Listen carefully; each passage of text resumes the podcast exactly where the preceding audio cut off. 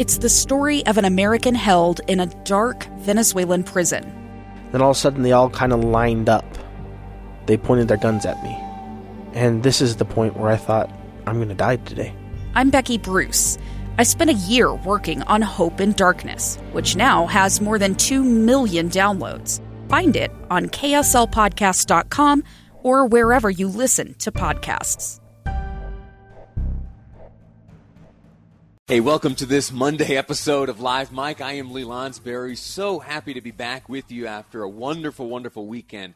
I, I, I had a great time with little baby Piper uh, and my beautiful wife. We did some hiking. In fact, we hiked up so high up into the mountains, uh, we found some snow. Yeah, we found some snow. And little baby Piper, she this past winter was far too small to be sledding and playing in the snow. And so for the first time in early August, uh, 2020, uh, little baby Piper was able to play in the snow for the first time. And in fact, I at one point sat her on my lap and, and slid down a little b- bunch of snow. She went sledding for the first time uh, just yesterday morning, uh, early August. Uh, so maybe there are silver linings in this coronavirus era. Maybe there are good memories to be formed and uh, happy, happy events to uh, to take place with. Uh, today's episode is going to be a roller coaster. We are going to touch on so many uh, varied topics. Some of them uh, very, very serious and tragic, and some of them a little more lighthearted.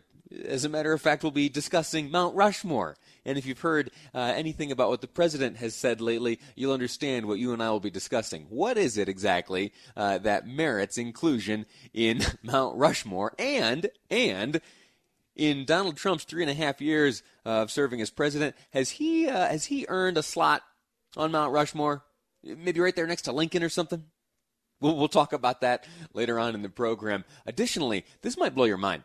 Uh, it certainly blew mine when I first heard of this piece of legislation being introduced by Representative John Curtis, who will be a guest later in the program.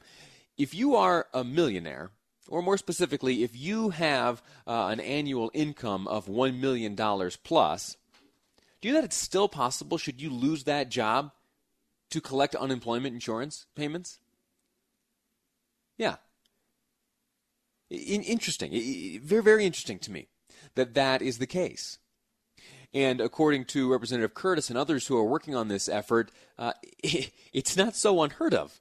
In fact, multiple thousands of uh, individuals receiving uh, an annual salary of over a million dollars who, in this coronavirus era, have lost that job, they have submitted applications for and received unemployment insurance money.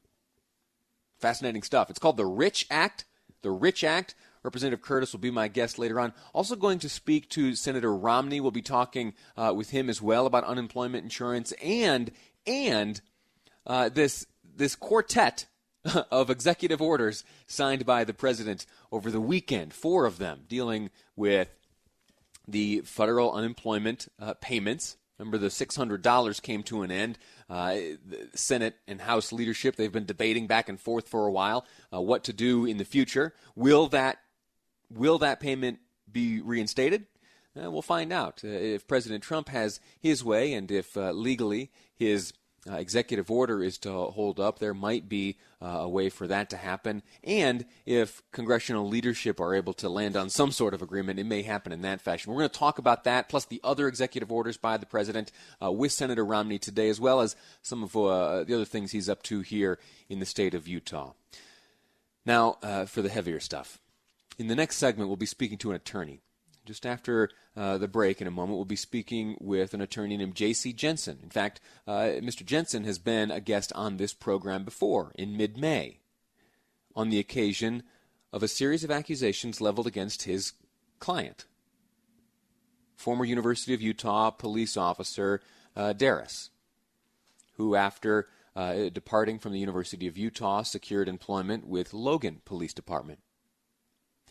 And when these allegations first came to light, primarily via uh, a report written in the Salt Lake Tribune, the chief of police of the University of Utah, Rodney Chapman, who we spoke to last week, he ordered there to be an independent investigation into the behavior not only, or the alleged behavior, I should say, not only of this officer Deras, but also of other officers with whom he may have had contact with. Now, uh, very quick summary, and uh, I don't want to belabor these details too much because they're heartbreaking, uh, and they all revolve around a young woman who has lost her life uh, life taken from her.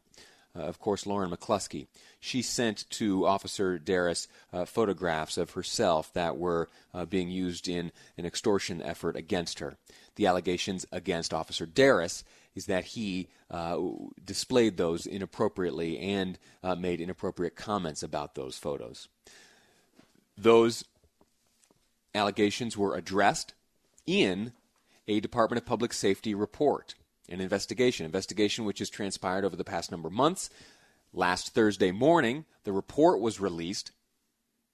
And then, during a conversation with uh, Chief Chapman here on this program, uh, he let me know that he would be uh, soon uh, reaching out and interacting with Logan Police Department, where Officer Deras had been working. Here's Officer, or here's Chief Chapman. I'm moments away from calling the chief, and um, we will be talking about um, the, what that looks like. Um, I have uh, nothing but the highest respect for the chief, and um, we will cooperate as um, as necessary. That was Thursday, and then on Friday. I received the following press release from Logan City uh, Chief of Police Gary Jensen. It writes Officer Miguel Deras's employment with the Logan City Police Department has ended effective immediately. Deras, a probationary employee, was released from employment after a thorough internal review of a recently completed Department of Public Safety investigation. The investigation concluded Deras mishandled sensitive evidence pertaining to the Lauren McCluskey extortion and subsequent homicide case, which he was while he was employed with the University of Utah Police Department. The press release from Chief Jensen with Logan City Police Department continues. The conclusion the conclusions drawn in the DPS report are inconsistent with the high expectations and standards placed upon our officers by the community and our department. Our continuing efforts to hold sacred the public's trust and our duty to serve and protect has resulted in today's decision. Final line of the release says Logan City Police will not be making further comment. Well, as soon as we got that word, in the spirit of fairness of all those involved in this story, uh, Amy reached out to uh, the attorney representing Miguel Deras, uh, a gentleman named J.C. Jensen, who will join us uh, in the segment after the break. I have a number of questions for Mr. Jensen. First and foremost, how do you react and what's next? Will there be uh, legal action taken? Uh, how is your client doing? And one detail which I failed to mention. Uh, during the course of that Department of Public Safety investigation, which transpired between mid May and last Thursday, Officer Deras declined to participate. He wasn't interviewed uh, during the course of that investigation, and I'd like to know why. I'll ask his attorney that very question after the break. We'll be back on Live Mic. I'm Lee Lonsberry, and this is KSL News Radio. Welcome back to Live Mic. I am Lee Lonsberry. Just before the break, we talked about some of the uh, details leading up to the release of a Department of Public Safety uh, report, which uh, detailed uh, the the events, at least in uh, their estimation, after their uh, independent investigation, revolving around the the behavior of uh, an officer, Deras, a former member of the University of Utah Police Department. Uh, that investigation was kicked off, as you well know, uh, after some allegations were leveled against the officer and others uh, in a Salt Lake Tribune news article. At the time, we then spoke with an attorney for Officer Deras, and uh, that attorney joins me on the line again now, uh, J.C. Jensen of the law firm Nelson and Jones, representing Officer Deras. Uh, sir, how are you? I'm doing well. How are you today, Lee? I'm all right. Thank you so much uh, for joining. When you and I spoke the, the first time in mid May, uh, we had that conversation. Uh, I, I, wanted all involved to have an opportunity to share their side of the story publicly. And it's uh, with that same desire that you and I are here again speaking today. At the time, uh, there were a number of accusations, as I mentioned, leveled against your client. Uh, that seemingly led to this DPS investigation. That investigation is now concluded. Uh, and, and during the time of that investigation, uh, Officer Deras was no longer with the University of Utah, but had secured new employment with the Logan Police Department, where Friday uh, Logan PD announced the termination of Officer Deras. Now, I, I want to speak, I want to talk to you about the announcement uh, from Logan PD in just a moment, but first, uh, answer me this: How did Officer Deras react uh, when he received the the DPS report? Uh, well, and we did the same thing that we ask everybody else to do. We read the report, we take a step back, and we, we try and read it from both sides. We, you know, we want to understand the perspective of those writing the report, as well as of those of us who may need to defend the report. Um, upon uh, first blush of the report, you know, we we felt that the report um, curbed a lot of the concerns that were raised as a result of that Salt Lake Tribune article. In fact, supported exactly what I argued back with you in May um, in undercutting the allegations made in that Salt Lake Tribune article. Uh, did, did, Officer did you have you had an opportunity to, to speak with the about the report with Officer Deras? Does he does he agree with the conclusions? Yeah, I, I have had a, uh, opportunity to speak with Officer Deras. Um, as, as far as everything in the report, aside from one allegation, you know, we're pretty comfortable with what's been articulated by those witnesses who have been interviewed. You know, specifically in the report, it talks about Salt Lake Tribune article's allegation where Mr. Deras received a picture and messages from Lauren that he saved to his personal cell phone. Uh, the DPS report found that this investigation did not find any physical evidence to suggest that Officer Deras ever downloaded the pictures in question to his phone, that they were sent to his work email, as we previously argued. Also, there's no evidence that Officer Deras forwarded the images in question to anyone other than the detective involved and the records officer for the University of Utah. More importantly, it says that Officer Deras did not inappropriately save photos to his phone. The photos were emailed to his work address, which was only accessed by his phone. So, you know, upon that, reading that, the conclusion from the DPS report specific to that allegation, yeah, we, we are happy with it. Um, the second allegation made in the Salt Lake Tribune article was that Deras showed the photos to a male coworker and bragged about getting to look at them whenever he wanted, and that Deras boasted about having the photos. Now, in the DPS conclusion or in the DPS report, it states that in December 2019 and February 2020, University of Utah PD conducted an IA regarding that Officer Deras shared the photos with a specific officer, and the U determined that quote there is no evidence that any pictures were electronically transferred from Miguel Deras to the officer. Now, the DPS report on its own found that there is no evidence from this investigation to support that Officer Deras electronically transferred or shared any of the extortion photos with the other officer. And as to the boasting, the DPS report found that although two officers admit to making, quote, unprofessional or crass comments about the photos, those officers were not Mr. Deras. In fact, no physical evidence was discovered during the investigation of any communication between Officer Deras and the other officer where they were boasting or otherwise making disrespectful comments about Ms. McCluskey or about having the extortion photos. In that portion of the DPS report, uh, where many of the names, at least for at least in the report that was publicly released, many of the names are redacted. It's difficult to to get a sense of who is present for uh, for what. Uh, can you tell me was Officer Deras present when uh, when and if those uh, those crass or inappropriate comments were made? Uh, not saying that he made them himself, but was he present for them? Well, now, now you're getting to the elephant in the room, Lee. This is the only allegation, and this is a brand new allegation that came out of the DPS report. Um, the other allegations found in the Tribune article, again, they've been uncut. And only now do we come up with a new allegation that there was a meeting in the hallway of the police department. Right. Um, and this is sometime, at some point, on an unknown date, at an unknown time, and after an unknown briefing, that it was alleged that Officer Deras showed the images to three officers and stated, quote, something to the effect of I can look at these photos anytime he wanted to, end quote. Yet one of the officers says that he was nearby but does not, denies ever seeing the images. That same officer does not corroborate the alleged statement that Officer Deras supposedly made of something to the effect of, I can look at these photos whenever he wanted. In fact, that officer has no memory. In fact, one of the other mm-hmm. officers has no memory of the group meeting ever even taking place or being there. Now, Officer Deras adamantly denies that any meeting in a hallway took place, that he disclosed any photos during a meeting in a hallway, that he made a statement of something to the effect of, I can look at these photos anytime I wanted to. In fact, I've been at the U of U Police Department. The hallways are, are one man wide. Mm.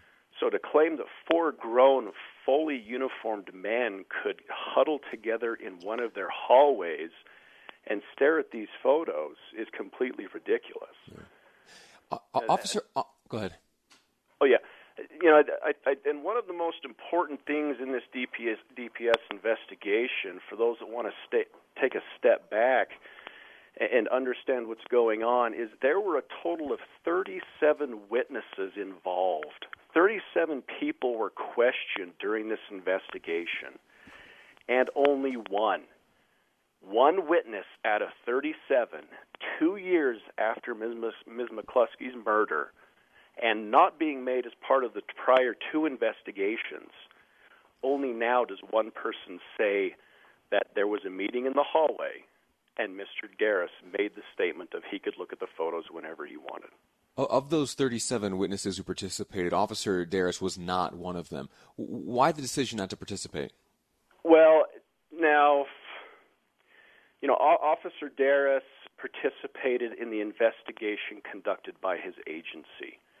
They asked for an interview. He was placed under what is called garrity, which compels an officer to tell the truth, and in the event they don't, they're subject to severe discipline with peace officers and standards and training. So he, com- he, com- he complied with the garrity interview conducted by his own agency. Okay. The D- DPS did reach out to my office. They asked about setting up an interview. We asked them for some some specific questions as far as relating to the interview they wanted to conduct, and we were not provided with those questions. We knew that Logan had conducted their investigation of Officer Deras. We knew that it was a record that was able to be obtained by the Department of Public Safety, and in fact, the Department of Public Safety obtained that record as noted in their DPS report. It's it's frowned on very often for mm. officers to give more than one statement, and there are a plethora of reasons that that I could go into. Sure. But rather than bore, boring anybody with that, you know, it, it's our decision, it's our advice that any time an officer is interviewed, that we limit that to one. Yeah and, and we knew DPS could get a copy of that report. So he did cooperate with an investigation. We knew DPS could get a copy of it, and they did. Understood. Uh, t- time is tight. I have one final question for you. The the the last. Uh, the, the, most recent chapter in this story, at least as it uh, relates to Officer Deras, is that Logan Police has made the decision to, to separate, citing uh, that his that there are conclusions drawn in the DPS report which were quote inconsistent with the high expectations and standards placed upon our officer our officers. Do, do, has Logan PD elaborated on that uh, to, to either you or Mr. Deras? And then also, what's next? Uh, no, they haven't, and I wouldn't ask them to. Uh, we, we do feel that Mr. Deras' separation from Logan was nothing more than a pressure campaign. Uh, you know, just, just as at the outset of the May release of the Tribune article, there was a lot of public pressure against him. The Logan's police chief stood by him, continued to have him work. Mm-hmm. Uh, we, we feel that this time, with the second wave of allegations and the continued public pressure, that Mr. Deras, who is a probationary employee, and that Logan decided to separate. Now, as a probationary employee, Mr. Deras, in fact, any government worker who is a probationary employee, does not have an expectation mm-hmm. in keeping their job or their rate of pay until after they complete probation. Either the employer or employee can separate for any reason and even no reason. Right. what is next? will, will, action be taken on on, uh, on the part of Officer Deras? I'm sorry, what was that? Is there a next step for, for you as you represent Officer Deras? Is he will he be uh, seeking any lawsuits or anything? Uh, that's not something that I can comment on at this time. Uh, we're you know, still at the outset uh, sure. of anything having to do with lawsuits. Um, aside from addressing the, the civil suits that have currently been lodged against the U, which involve Mr. Deras. All righty. Uh, J.C. Jensen of the law firm Nelson and Jones, representing Officer Deras, explaining his side of the story. Thank you, sir, for your time. Yeah, thank you for letting us have a voice. Have a good Absolutely. Day.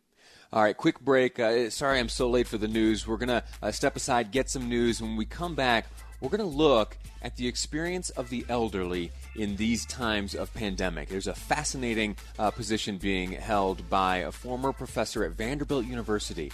What does it mean to be elderly in the midst of this pandemic, and specifically, what are the responsibilities? That's next on Live Mic. I'm Lee Lonsberry, and this is KSL News Radio.